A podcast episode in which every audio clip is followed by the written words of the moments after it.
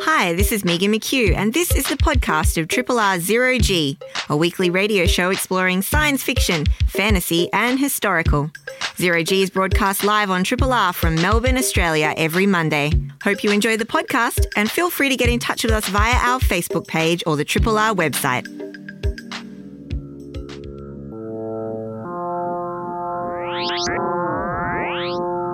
Zero G.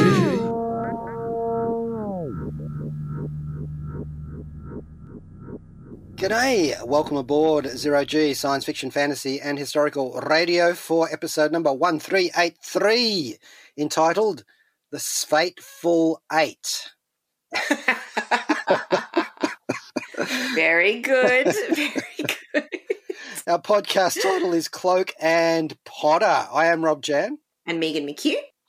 And today on the show, we are talking about uh, the Cloak and Dagger series on Disney Plus, and also the Mhm. SF8, which is Science Fiction 8, on SBS on demand. So, Mm, you know, yes. skating around a bit there today. All right, so let's start out with Cloak and Dagger, which we have mentioned before on Zero G. And this is a Yes, you've m- given us a teaser intro to that one before, so I'm glad we're digging in more. Hmm. So this is one of those Marvel television shows, kind of sitting in between the Netflix ones and the new ones. You know, the Lokis Hmm. and the WandaVisions and stuff. So this was uh, produced by a company called Freeform. And it is actually referencing the Marvel Cinematic Universe in small ways, but hmm because they've wisely set it in New Orleans instead of New York City, that means that they've got this distance from the MCU, which is kind of a good idea. Mm, But that is not to say that they don't mention some of the events. But oddly enough, most of the things that they refer to are in the Netflix series.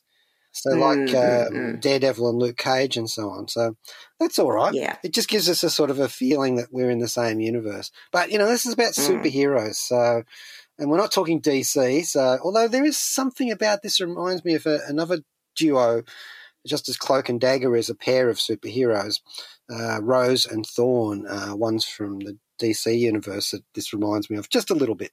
But sail on. Now, this is about the two characters, Cloak and Dagger, the title characters. Mhm. Cloak is Tyrone Ty Johnson, and Dagger is Tandy Bowen.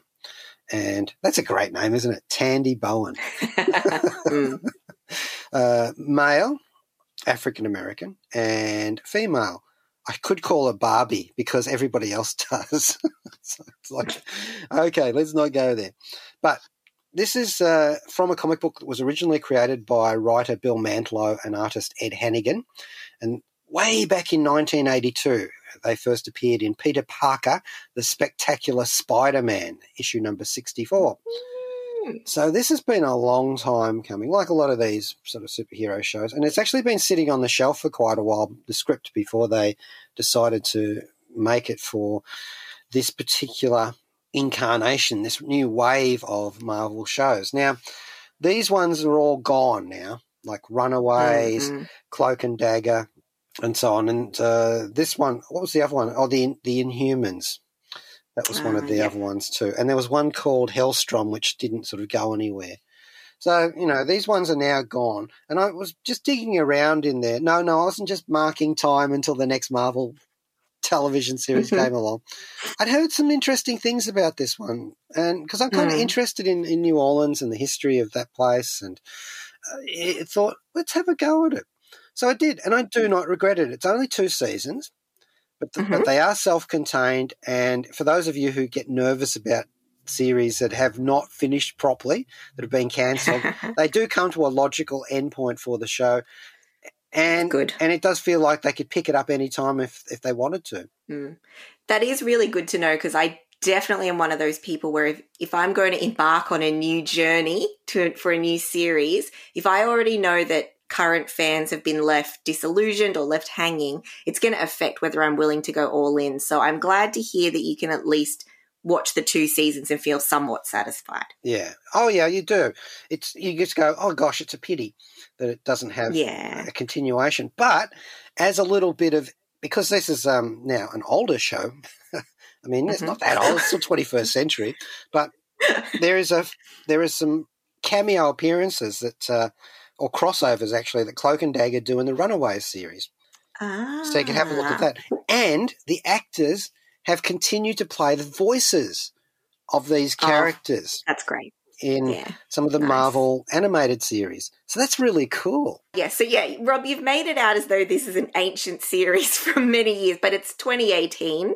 This one's come out. So yeah, that does make sense. It's kind of orbiting around the time some of those Jessica Jones, those Netflix Marvels were were around as well. So I guess that kind of, but I'm surprised that I haven't really heard about it, even though it has been out for a couple of years. Well, it's been hovering around on the periphery of my sort of mindset, but I didn't know too Mm. much about the characters from the comic books. I have Sure. I have since read several of the comic books, and you know, there's a fairly long history here. They had their own book for a little bit, and you know, but they've actually appeared in other characters' sort of universes and crossover stories and, and arcs and things. So they they kind of hover out there in the background, and they're actually quite interesting because their powers are complementary. I did say last Mm. last week that they weren't Wonder Twin powers complementary, but there is a bit of a a trade off between them in how they're used. One of the Yeah. aspects of the power is that they can't actually physically touch each other without there being an explosion of energy, which Mm. is both difficult and useful Oh, yes. Okay. in the way Okay. that uh, if Tony Stark and James Rhodes fire their repulsor beams at each other when they're wearing their Mm. armor in the MCU, it causes a massive crossover explosion. So, you know, there's, there's that, that sort of thing. Now, what their actual powers are, and this is kind of important to get up front because it's like saying what their dance styles are in a musical, and and and that actually has implications too. But we'll get there in a second. Um, Cloak's powers, well, he has to wear a cloak to control his powers. So there, I'll give you that for Mhm. free. And basically, he's a teleporter. But there are more things to it than that. He has access to the the dark hold or the dark fall, or sometimes I just call it the darkness, but that's kind of another different thing in the comic books anyway. But this is a this is a kind of uh, parallel dimension. Um, Yep. And yes, it is actually dark in this dimension, uh, hence the name. But we've seen this before in Agent Carter, the Okay. series, and Agents of Shield as well. Ah, So there's a further exploration of this yeah. in there, and it doesn't quite physically appear the same as it does in those shows, but it's definitely the same thing they're they're talking about. Mm, Anyway. mm, mm. All of his powers link into that, and you'd think that maybe just teleportation is not just that complicated, but because this show really leans into its procedural, they do a really Mm. good and thoroughgoing exploration of that, and there's other aspects of it too. This space, this other dimension space, can be used to hold prisoners. Oh, ooh, ooh. Okay. Yep. Well, it's kind of educational for them too. So it's a little bit like the limbo between the good place and the bad place. You know? Okay. So there's there's some philosophical and spiritual depths to this, which I found quite interesting. You know, and I Nice, never I walked into this show not expecting anything like that at all. Yep. Yep. Now, Dagger, um, well, strangely enough, she can form daggers out of light energy. Mm-hmm, mm-hmm. And other things. It's interesting there too because they do explore her powers and extend and expand them as well. So I thought that was really cool that they did that. Now, the two main actors in this show, uh, Tyrone Johnson and um, Tandy Bowen, we'll go to those in a moment. I want to talk about Joe Pokaski, who's the showrunner for this one, the creative person who was working for Mhm. working for Freeform for this one, and um, he is a creator behind the show Underground, which was about the Underground Railroad for slaves in the um, Yep. American 19th century. And he also worked a lot on Heroes. Ah, Ah, okay. Yes. yeah. Yes. Yeah. And he's actually done uh, comics for Marvel as well, in, including Secret Invasion, Inhumans, uh, Ultimate Fantastic Four, and he has also written for the Daredevil series too. Ah. So Right. you know he's got some chops in this area, and it really does show because it's just Yeah. it hits the ground running. I feel within the first three episodes, you get a really Mm. good idea of where this is going, and Mm. it intrigued me. I thought I'm watching this, I'm thinking, yeah, I like this. I want to see where this is going. I binge watched the entire two seasons. so you've finished all all done and dusted for you. yeah, done. I I um have watched only the first the pilot and a bit of the second episode just to get my feet wet, see what I thought. And I agree. I think it sets it up. The first episode. I mean, they're long episodes. I think the first one is almost an hour, Mhm. but it uses that time. I mean, none of it's too original in that it sets up a bit of the past. I don't think this is a spoiler. Past tragedy trope stuff and then also a bit about the characters and then their present day and their relationship with each other and then introduces the powers and you know the supernatural element as well and i had a really good sense of who these characters were by the end of that one episode and also was intrigued enough to wonder about you know they also set up some breadcrumbs for a bigger mystery and some breadcrumbs of you know a larger plot that's unfolding somewhere that undoubtedly these characters are going to become embroiled in. So i'm i'm happy to hear that it continues strongly for the rest of the season and the the whole series. Mm, it does indeed, and this is a little bit like the like many other series before. There are big bads for each season. yeah. Oh good. That's fun though because they can play with that a bit. Now, the two big bads from the first season, and actually an ongoing big bad, is the corporate one, Roxxon, yeah and that's Mhm. a multinational corporation that has been the villain in Marvel comic books for a long time, and occasionally gets mentioned in the movies and series and so on. But they Right. they lean ant- into it here. They've been exploring for oil, so they say, in the Gulf off of New Orleans. Hmm. And so Mhm. this is very, you know, to the moment. Hurricane Katrina, the Yeah. the Gulf oil spill, you know, these sorts of things. They're, they're plugged into that quite well. And that is another point about this show: strong sense of place.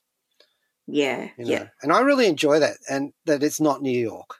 yeah Now, with New Orleans comes voodoo, that they Mhm. and they they indeed do do that voodoo so well in this show and there's a lot about it in here that i you know look i don't know a whole lot about that. Read a few wikipedia articles now.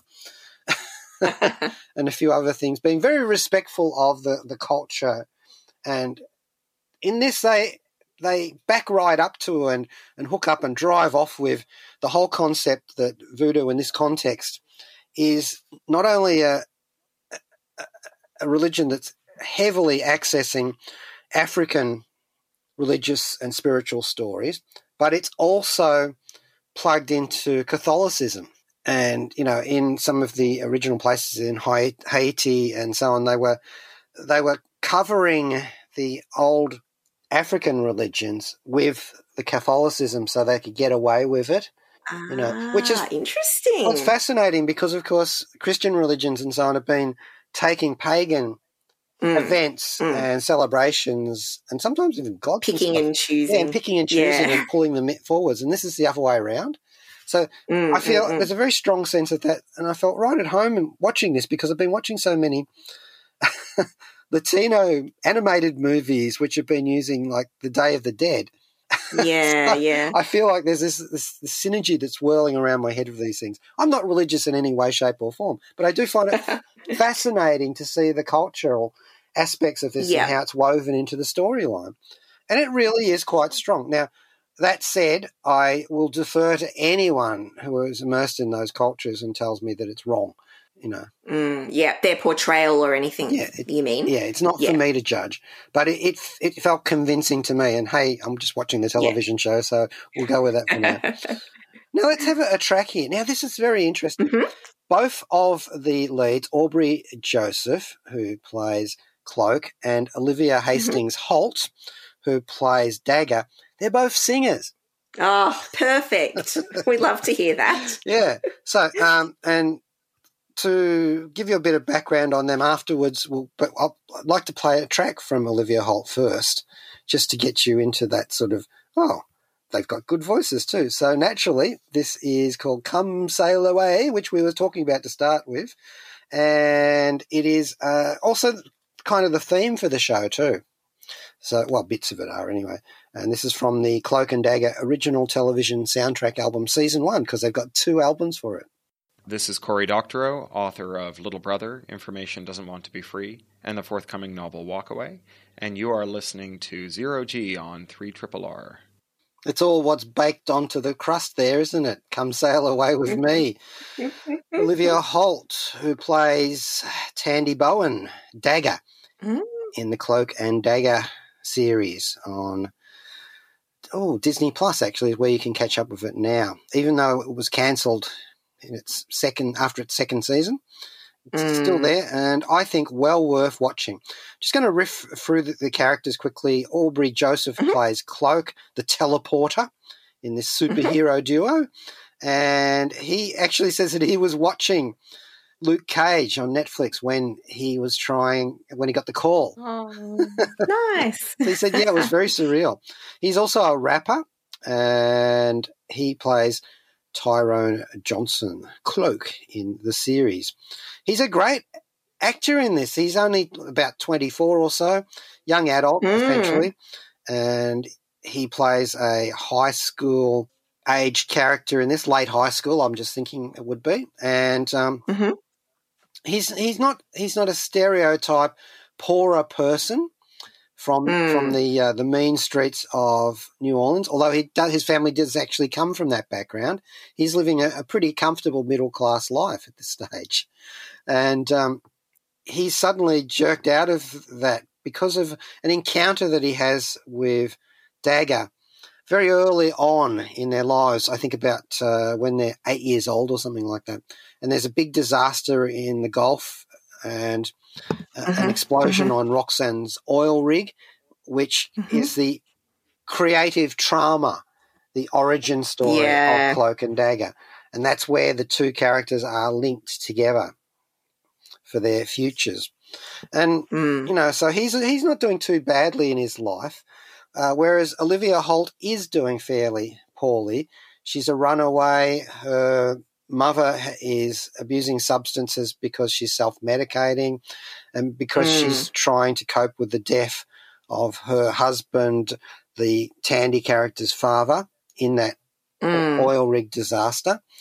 And Mhm. so, you know, things have come undone for her in a big way. She's holed up in an abandoned church, basically. Mm. I felt very much Seems- like there was a Daredevil story going on there with, you know, Yeah. but Yeah, lots of excuses for some nice shots in the church, and and it does seem like that she's she's living there and by choice. She doesn't want to be at home with the mother. I was a bit confused as to what their ages were meant to be, but yeah, I would say they're meant to be late teen. yeah, Um, yeah, and because he Tyrone's still uh, going to school and things, Mm. but I'm not sure what she's up to. But I think yeah, like you say, she's uh, off the off on her own path. she's also a con man. This is how yes, well, con man slash plain up petty thief, really, isn't she? Yes and no. The interesting part about it is what she's doing for the most part is running scams against rich young men. So She does pickpocket as well, which oh, she's she's into um, looting houses as well. yeah, You know, she yeah, uh, gets into houses because of romantic entanglements with young men and basically drugs them, and then her friends come in and rob the place. So, Mm. you know, she's got a whole thing. But part of that is they're usually deserving the, the mark. yeah. I mean, Yeah. they certainly show portrays them as you know you're kind of happy to see that they've been one upped but i would yeah i would say she probably doesn't discern necessarily but you know I mention that because it's kind of important because it gives her a template for being a vigilante later on. mm, You know? interesting Yeah, there's that sort of thing going on there. So there's a, a, a sort of a almost like a predestination for that, and that might be possible in the context of the voodoo in this story. And in fact, it is. I'll give that away right now. Mm. There are elements of that. Now, Aubrey uh, Joseph has, as I was saying, a singer before. He was born in New, New York, oddly enough, which is where the home of superheroes in the MCU quite often, but not always. And he has been in a few other things, but you know, he seems to have made this role his own, and you can hear him in future Spider-Man animated stories and and so on Mhm. because he- that- that he's playing still playing the character's voice at least for the moment, and that gives me hope that one day we'll see Cloak and Dagger appear in Mm. you know in some kind of Marvel comic book movie. Who knows? Or another series apart from Runaways. Now, Olivia Holt was, well, she comes through the Disney school of, um, of Disney Mm. movies like Kicking It, where she's a, a martial arts sort of person, and Girl versus Monster, and, you know, there's, there's a few of those Mm. sort of Disney Channel type shows. Yeah, yeah, I see. Yeah, But she's also voiced um, Tinkerbell in some little movies and Gnome Alone and, you know, that sort of thing. You can see Mhm. where she's been going with those. And now, with these two characters, alas, cancelled from their series, we have a whole bunch of other people in there, very competent and strong ensemble cast, I thought. Uh, we've got um, uh, Andrea Roth playing Melissa Bowen Tandy's substance abusing mother. And she's been around for so long that she was in the Robocop the series back in 1994. Oh. JD Evermore is a reliable heavy playing a cop called Connors who shot hmm Aubrey's brother in the show. Uh, that's part of his Mhm. original trauma. And he has a great character arc in, in this story that's very interesting, actually. Not what you'd expect for uh, such a dyed in the wool mongrel in this show. Mm. Emma Lahana plays Bridget O'Reilly, a Harlem based detective who comes down to New Orleans. So she's like, like the new NYPD cop, you know, who's, who's, who's down in Mm. New Orleans. And she's come down for various reasons, but here she has, has to play the legal contact for Cloak and Dagger. You know how there's always an inside, a cop or Yeah. a PI or somebody like that? Yeah, so she's sort of there as an anchor point, but she gets up in, involved in the uh, in the superhero origins too. So she Mm. has a character to come out in her personality as well, and that's great. It's actually really good for the actress. It must be amazing to play the two distinctive parts because they are very much a Jekyll and Hyde. Her Okay. particular characters. We've got, um, and she's a New Zealand actress too, by the way, um, in uh, Power Rangers and so on. So she plays Bridget O'Reilly, and that's kind of interesting because there's a there's a, a Catholicism like Saint Bridget as well, and and I Mm. feel like there actually there's actually some really good synergy going on here with that to to play into the voodoo roles. They do actually have a, a voodoo priestess in this uh, voodoo queen, I Mhm. should say, and, and and that's a very strong aspect of the story too. But I could get lost wandering through the characters of two entire seasons, so I'm not. I will call out um, the voodoo queen Angela Davis playing Chantel Fuselier, who is quite pragmatic at it. She uses a 3D printer to make the um, the voodoo dolls. I thought that was I love that. great touch. Brooklyn McLinn in the second season plays a thoroughly interesting villain, not too far from uh, Jessica Jones's Kilgrave. Mhm, okay. Yeah, he, and he was. Um, this is a, a music-based villain, a little bit like the guy in Joss Whedon's uh, Once More with Feeling. Oh, musical Yeah, villain. Musical-based superpowers. So that that's something to look forward to, and the the source of some great set dressing where they make a uh, a record store in the darkness dimension, and it's like a it's, Oh, it's a bit like a Twilight Zone episode. So yeah, some really great characters there to come up if you watch both seasons of Cloak and Dagger, and also look out for um, a character called Mina Hess, who's um, a kind of a well, she's a scientist working for Roxxon.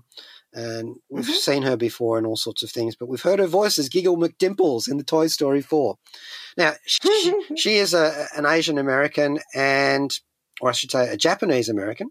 And the interesting thing is about this show, another thing is that it's very, very inclusive. They've had Mm. they have a lot of women in the writers' room. They have a lot of African Americans. Uh, the cast is extremely diverse, uh, Mhm. and I think that really adds to the story and makes it um, feel like it's it's vibrant and alive.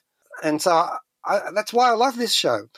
Great procedural, interesting Mhm. superpowers that they explore, and Yep.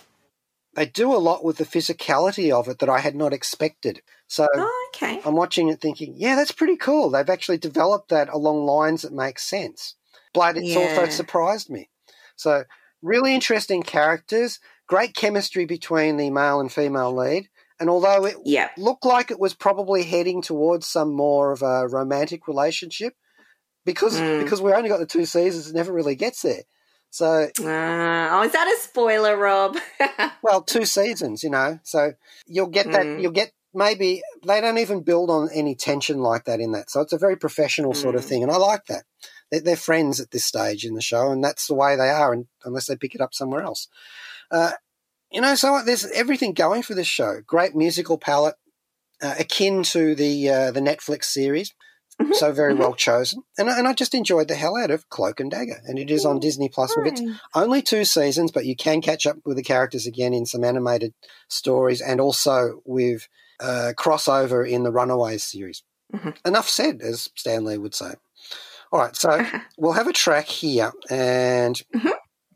I think we will go with the one by Aubrey Joseph, who is uh, Cloak in the show. So good when they they both happen to be singers, the two main characters.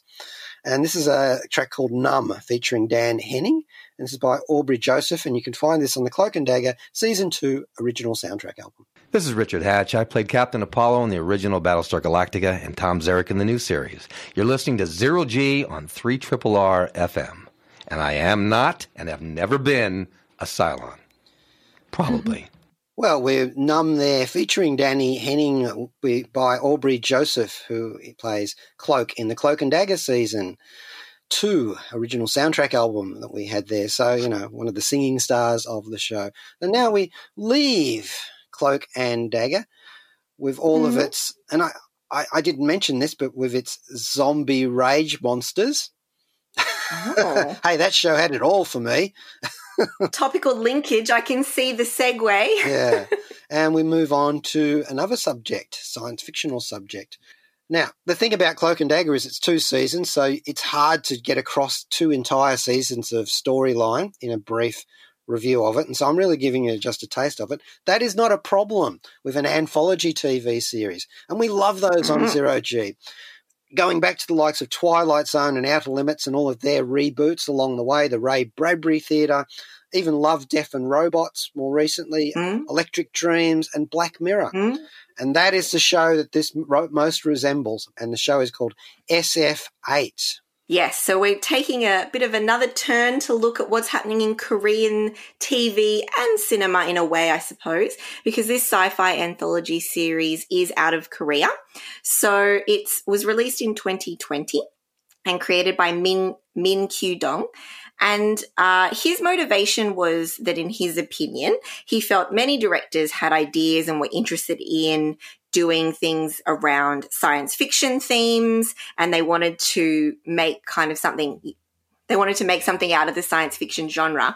But because of the limitations of budget and you know that not necessarily there would be a lot of science fiction things that were i guess at that time uh, financed in south korea that not every director got an opportunity to do such a thing and work in that space. So he thought why don't i do a anthology series and I'll get a director, a different director per episode and they can do the whole episode with the idea and just execute it and really have a, a crack at doing something within the sci-fi genre. So here it is. It's called SF8 and it is on SBS On Demand. So you can catch up with it there. All eight episodes are available. And it was a collaboration between the Directors Guild of Korea. So all of the directors who take part in this series are part of the Directors Guild of Korea.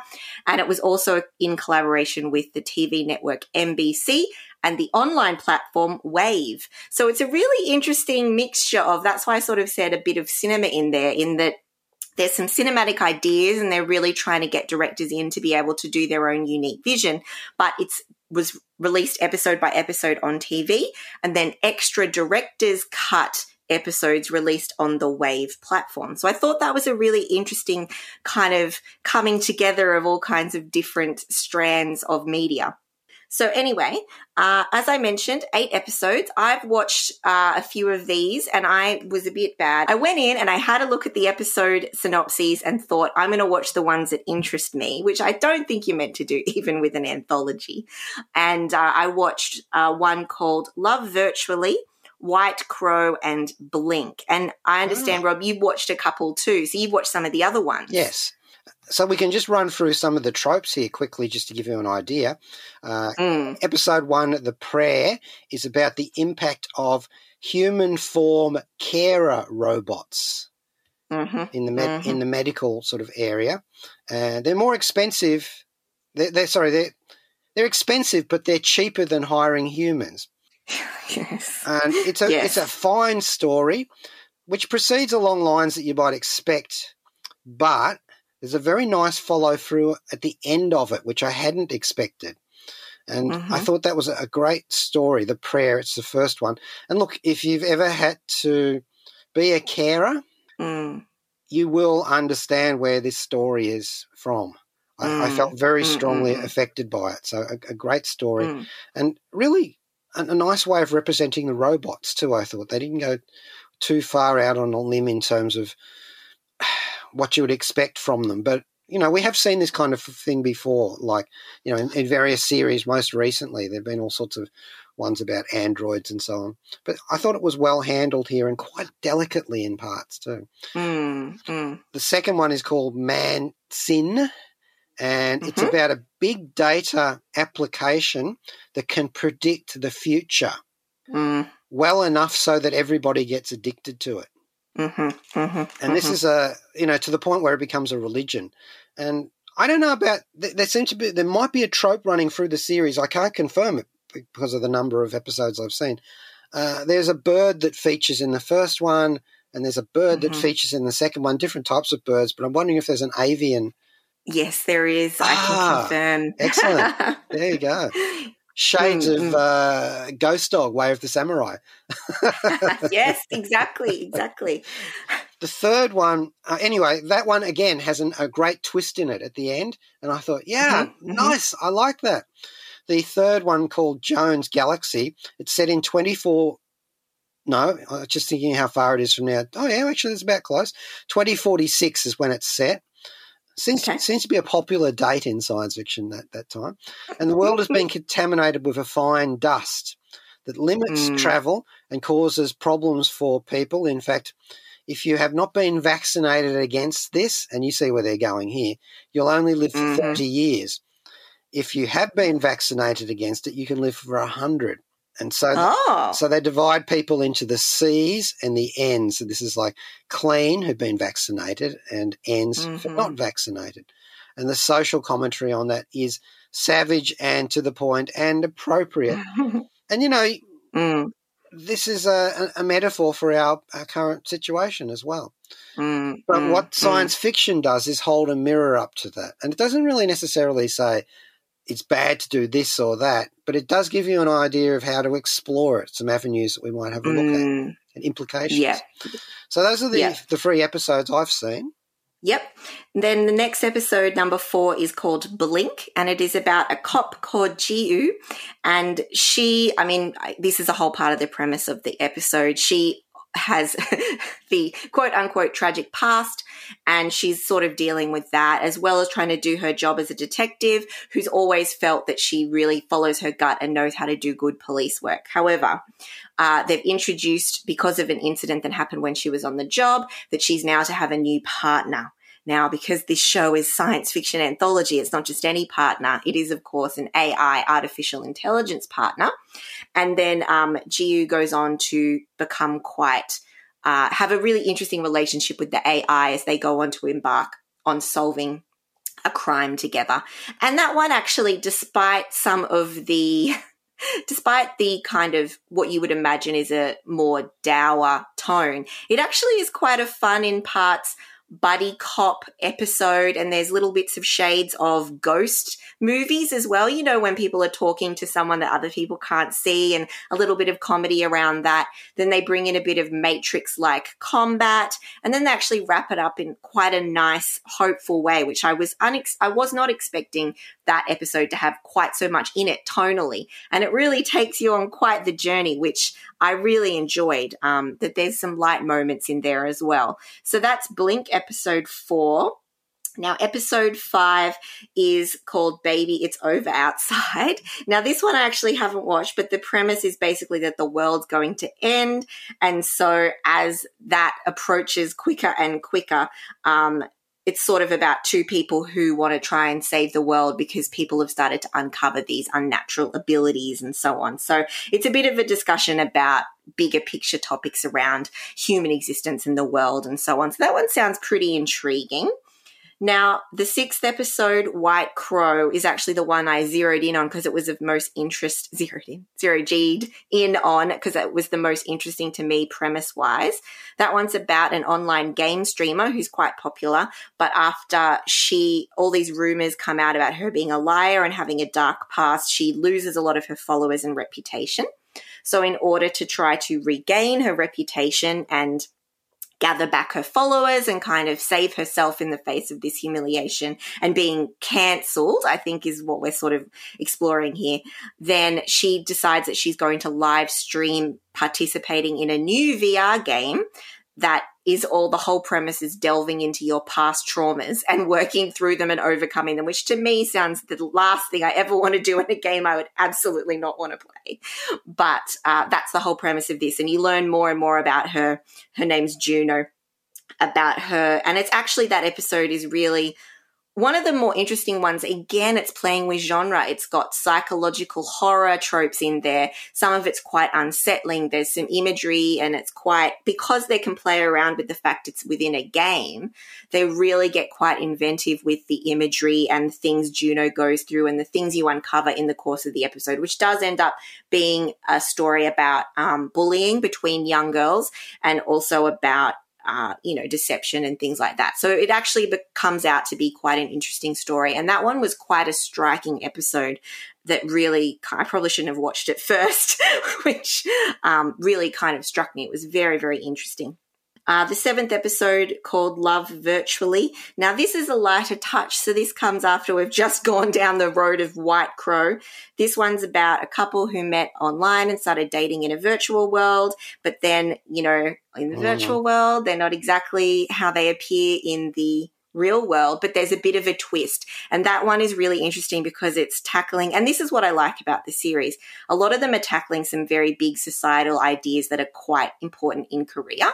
So the bullying episode, and this one talks a bit about plastic surgery and things like that. So that was what I found interesting about this episode. It explores these two people that met and it's this idea about you know would you still like me for who i am and that kind of thing and finding true love. And that definitely leans into a lighter rom-com a bit more like a k-drama vibe. There's a lot of comedy in that one and that one's quite light. And just playing around with a bit of fun with the kind of idea of virtual dating and what that would mean uh, in the in a world where a lot of a lot of people do get plastic surgery in korea to change their appearance to become more appealing. And some do end up looking quite similar to each other.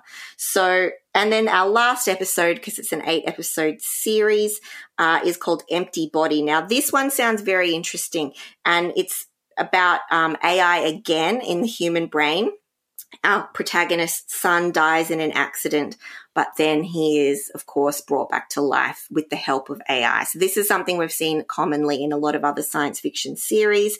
But of course, uh, she becomes worried that maybe the AI is not working as expected and uh, it starts to get a little bit more sinister than what she was hoping it would be. So that's Empty Body. That's the last episode in the series.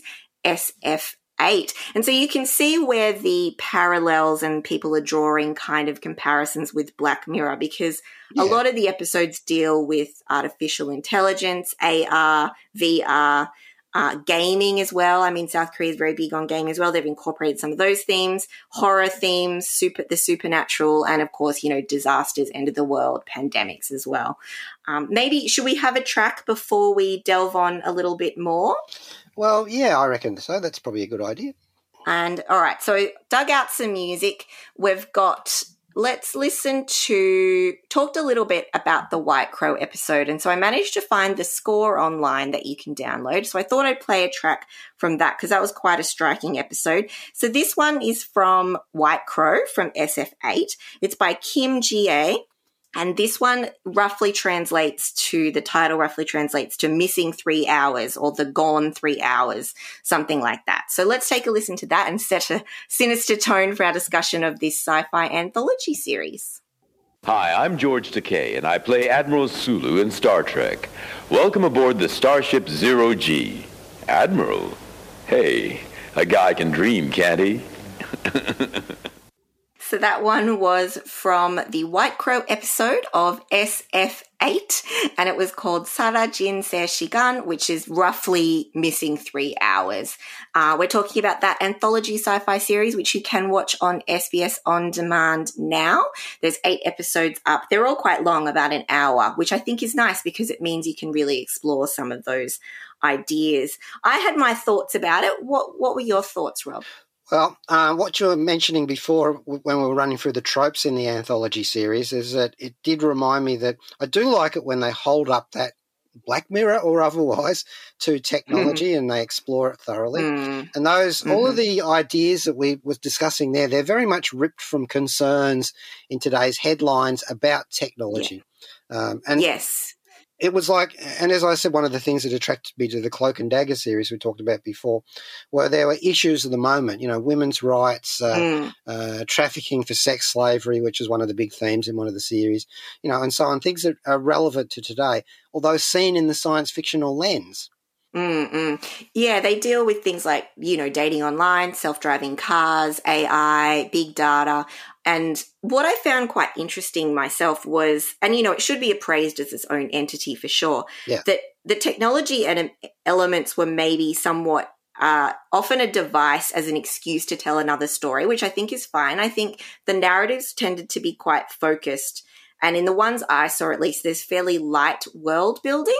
And I think part of that is maybe around budgetary constraints because I was impressed to hear that Min Kyudong did mention that um, the episodes were all produced e- with equal budget. So each director got his own bag of money and it was all equal. And the overall budget was lower than of one commercial film. Yeah. So they're working with not a lot of money. And so it makes sense to zone in on how can we explore this one idea and we don't have all, because, you know, Black Mirror had a massive budget by the end. Um, and so they've done, I think they've pulled it off quite nicely. And it does feel very unique. I think, despite comparisons, I thought tonally it was quite unique. And I thought that it certainly was offering its own perspective on this kind of anthology. And like I mentioned before, some very salient cultural Korean ideas were in the series as well, Yeah. which I think makes it still worth a look as as well as that. Mm. Yeah, I think it was a good series to watch, and I intend to keep watching it to just see how individual episodes play out because they're interesting commentary upon where we are going. yeah, I, I I do recommend the White Crow episode. I thought that was an interesting one. I'd be keen to hear your your thoughts on that. And I do think that it doesn't have quite as much bite as some of the anthologies I've seen. I mean, I didn't feel thoroughly depressed into the dirt after, which is kind of nice though. There was light and shade, there was horror stuff, there was some disturbing stuff, but there was also many light moments, lighter tones, and it wasn't all dark, dreary, grim, and disturbing. And that made it more palatable. I do think you miss out on some of that because part of the impact of Black Mirror is how it gets you, but I think there's plenty here to enjoy. And yet another show that just really plays to the power of South Korean genre television and cinema. You know, I mean, Mhm. we've Totally. been a, it's an outstanding sort of body of work, really, when you look at it. The same as, you know, the Japanese cinema, which we love so much on the show, and the Hong Kong wuxia, and you know, Yeah, yeah. I just love exploring all these different genres that we keep finding. That's great. Yeah, agree, agree. So that one's uh, F- SF8. It's on SBS On Demand. All eight episodes are up now. Recommend taking a look, seeing what you think, and uh, yeah, see for yourself. And Cloak and Dagger is on Disney Plus, the unknown superhero show. All right, well, that's about it for the show for today. I think we will go out with a Bowie of the Week track. And this is actually from the new album, Toy. Yes, another one of those posthumous Bowie albums where they've kind of done different versions of earlier Bowie songs. And this I thought would play off Cloak and Dagger, Shadow Man. Thank you, Megan. Thank you, Rob. Thank you to Kayla Larson, our podcaster. And till next week, we will leave you with Joe Brunatic coming up next. G'day, this is Rob Jan. Thanks for listening to the podcast of Triple R's Zero G, a weekly radio show exploring science fiction, fantasy, and historical. Zero G is broadcast live on Triple R from Melbourne, Australia every Monday. Hope you enjoy the podcast and feel free to get in touch with us via our Facebook page or the Triple R website.